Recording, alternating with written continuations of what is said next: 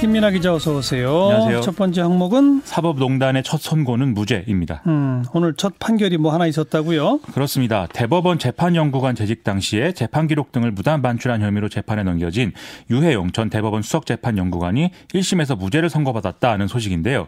2017년 3월에 의혹이 제기된 이후에 약 2년 만에 이제 사법농단 의혹에 연루된 전현직 판사에 대해서 나온 첫 판결이다라고 볼 수가 있겠습니다. 첫 판결인데 무죄다. 그렇죠. 애초에 어떤 혐의였었죠? 먼저 직권남용 혐의가 있는데요. 당시 임종원 전 법원행정처 차장과 공모해서 대법원 연구관에게 특정 재판의 경과 등을 파악하는 문건을 작성하게 하고 이걸 가지고 이제 청와대에 누설할 수 있게 했다는 겁니다. 여기서 특정 재판이라는 것은 박근혜 전 대통령의 이른바 비선 진료에 개입한 김영재, 박채윤 씨 관련 이 소송 상황이었다는 게 검찰의 이제 시각인데요. 예. 이를 뒷받침하는 증거는 임종원 전 차장의 USB에서 나온 사안 요약 문건이라는 제목의 이, 이 문서라고 하거든요.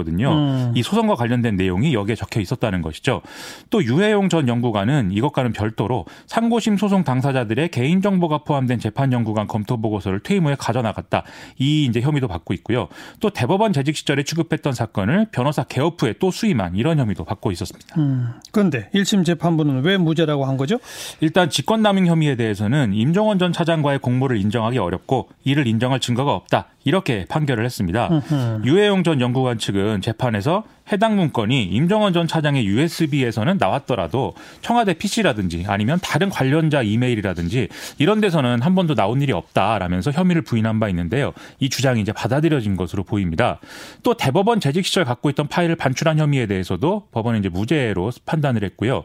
이유는 해당 파일이 공공기록물이라든지 이런 것에 해당한다고 보기 어렵기 때문에 뭐 반출에 어떤 위법 혐의 없다 이런 얘기였습니다. 예. 또 대법원 접수 사건을 변호사 때 수임해서 변호사법을 위반했다 이것에 대해서도 뭐 그것은 아닌 것 같다 이렇게 판단했습니다. 음, 그러면 지금 사법농단 관련 어, 판사들 가운데는 첫 번째 판결인데 이게 이제 양승태 대법원장까지도 다 연결되는 거 아닙니까? 그렇습니다. 다른 재판에도 영향을 미칠까요? 일단 이 사법농단 즉 사법행정권 남용 의혹 관련 재판에서 유해영 전 연구관은 오직 임종원 전 차장하고만 공모관계로 지금 기소가 돼 있습니다. 예. 따라서 직접적으로는 양승태 전 대법원장 등의 나머지 전현직 법관들에 대한 재판부의 판단에는 아마 큰 영향을 미치지 않을 것으로 보이고요. 음. 임종원 전 차장의 여러 혐의 중 일부에 이제 형량이나 이런 것에는 영향을 미칠 가능성이 있습니다. 예. 다만 간접적으로 법리 적용 방식이라든지 검찰 수사의 판단 뭐 이런 것에는 좀 영향을 미칠 수도 있을 것 같습니다. 그렇죠. 검찰 수사가 좀 무리했다든지 뭐 기소가 무리했다든지 그런 거 아닐까했어요? 그렇죠. 지금 이제 지금 어 1심 재판부의 판단은 뭐 검찰이 충분한 증거를 확보하지 못했다고 본 거 아니겠습니까? 그러니까요. 그래서 앞으로의 재판에서도 저 검찰이 제시하는 증거를 좀 꼼꼼하게 검토할 확률이 높다. 이렇게 볼 수 있는 대목이 있고요. 음. 그리고 직권남용의 혐의를 적용하는 것 자체를 지금까지 좀 엄격하게 해오는 흐름들이 있었는데 앞으로도 이런 흐름이 계속 이어질 것이다. 이런 시각도 볼 수가 있겠습니다. 네. 그런 반면 수사의 방식에 있어서는 검찰의 손을 일부 들어준 부분도 있는데요.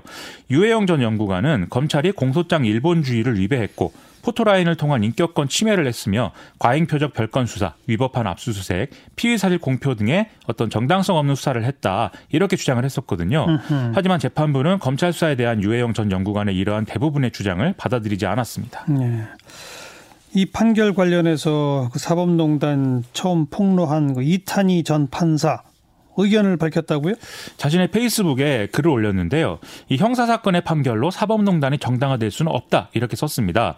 사법농단은 양승태 전 대법원장과 청와대, 외교부, 뭐 특정 로펌 등이 분업을 하면서 재판에 개입한 사건이고 헌정 체제를 위협한 것이며 재판받는 당사자들을 농락한 사건이다라는 거거든요. 예. 따라서 대법원장이 법관 징계 등으로 직업 윤리를 수호해야 하고 법관 탄핵 등 국회의 역할이 필요하다고 주장을 했었는데 결과적으로 이것이 이루어지지 않았다라고 또 지적을 한 그런 글 이었습니다. 그러니까 오늘 판결이 전부가 아니다. 그렇습니다. 최근에 거의 모든 문제를 지금 뭐 법적으로 죄를 물을 수 있느냐 없느냐로만 판단하는 이런 세태가 있다고 보이는데요.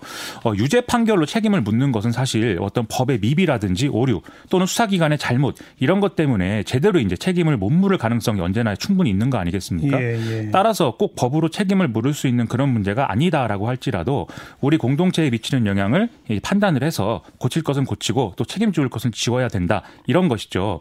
이탄희 전 판사의 주장이 이제 그런 취지 로 보이는데요. 요즘에 이제 기준 자체가 좀 정파화돼서 여러모로 이제 논란이 많은데 포기할 수 없는 이런 원칙이 아닐까 이렇게 좀 생각을 했습니다. 네. 시사비키 두 번째 항목은 1등 공신 시진핑입니다. 뭐 중국 얘기예요? 대만 소식인데요. 대만. 그렇습니다. 지난 11일에 대만 총통 선거가 치러지지 않았습니까?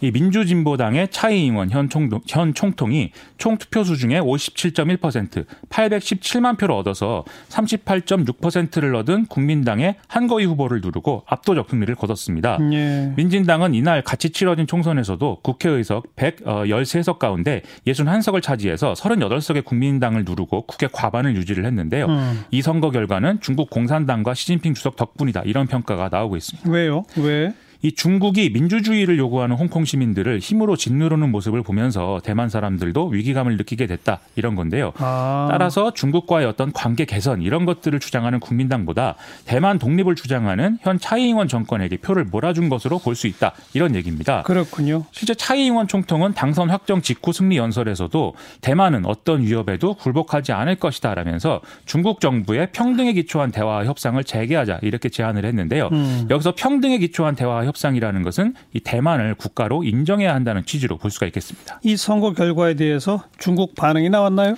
중국 정부는 이 차이잉원 총통의 연설 직후에 입장을 이제 여러 분야에서 냈는데요. 어, 평화 통일 일국양제 기본 방침과 하나의 중국 원칙 견지를 다시 한번 밝혔습니다. 그러면서 이제 어떤 형식의 분열 도모 행위에도 결연히 반대한다 이렇게 강조를 했는데요.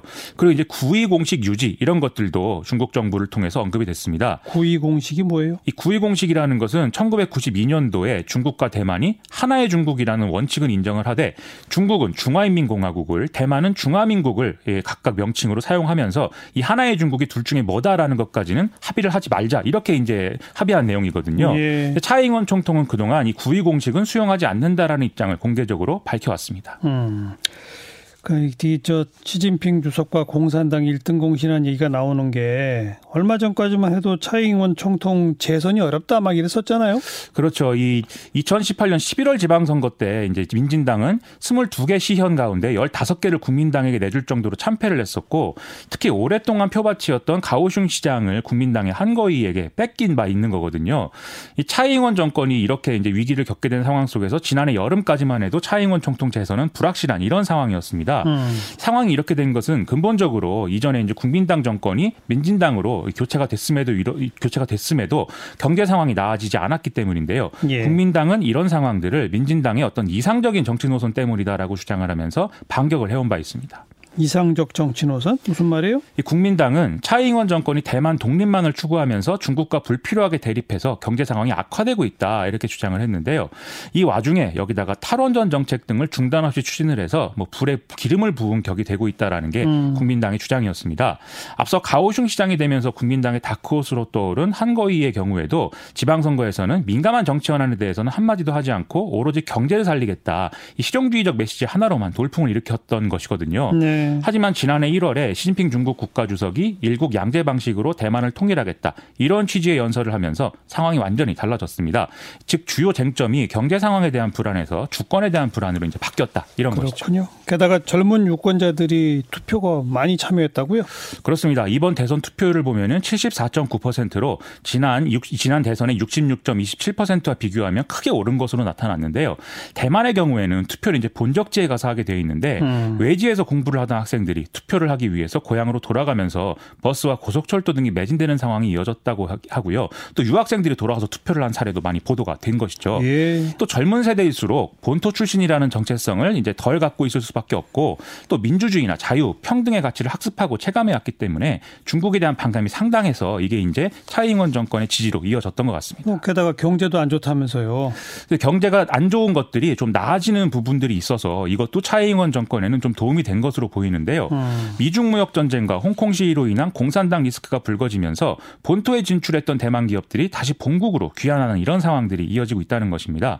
여기다가 한일 갈등으로 오히려 대만을 찾는 관광객들이 늘어나게 되면서 관광 산업도 활기를 찾았다는 거거든요. 한국 관광객, 일본 관광객이 상당히 늘어났다는 건데 예. 이러다 보니까 중국과의 관계 여기에 이제 정치적 쟁점이 집중될 수밖에 없는 환경이었던 겁니다. 그럼 앞으로 어떻게 될까요?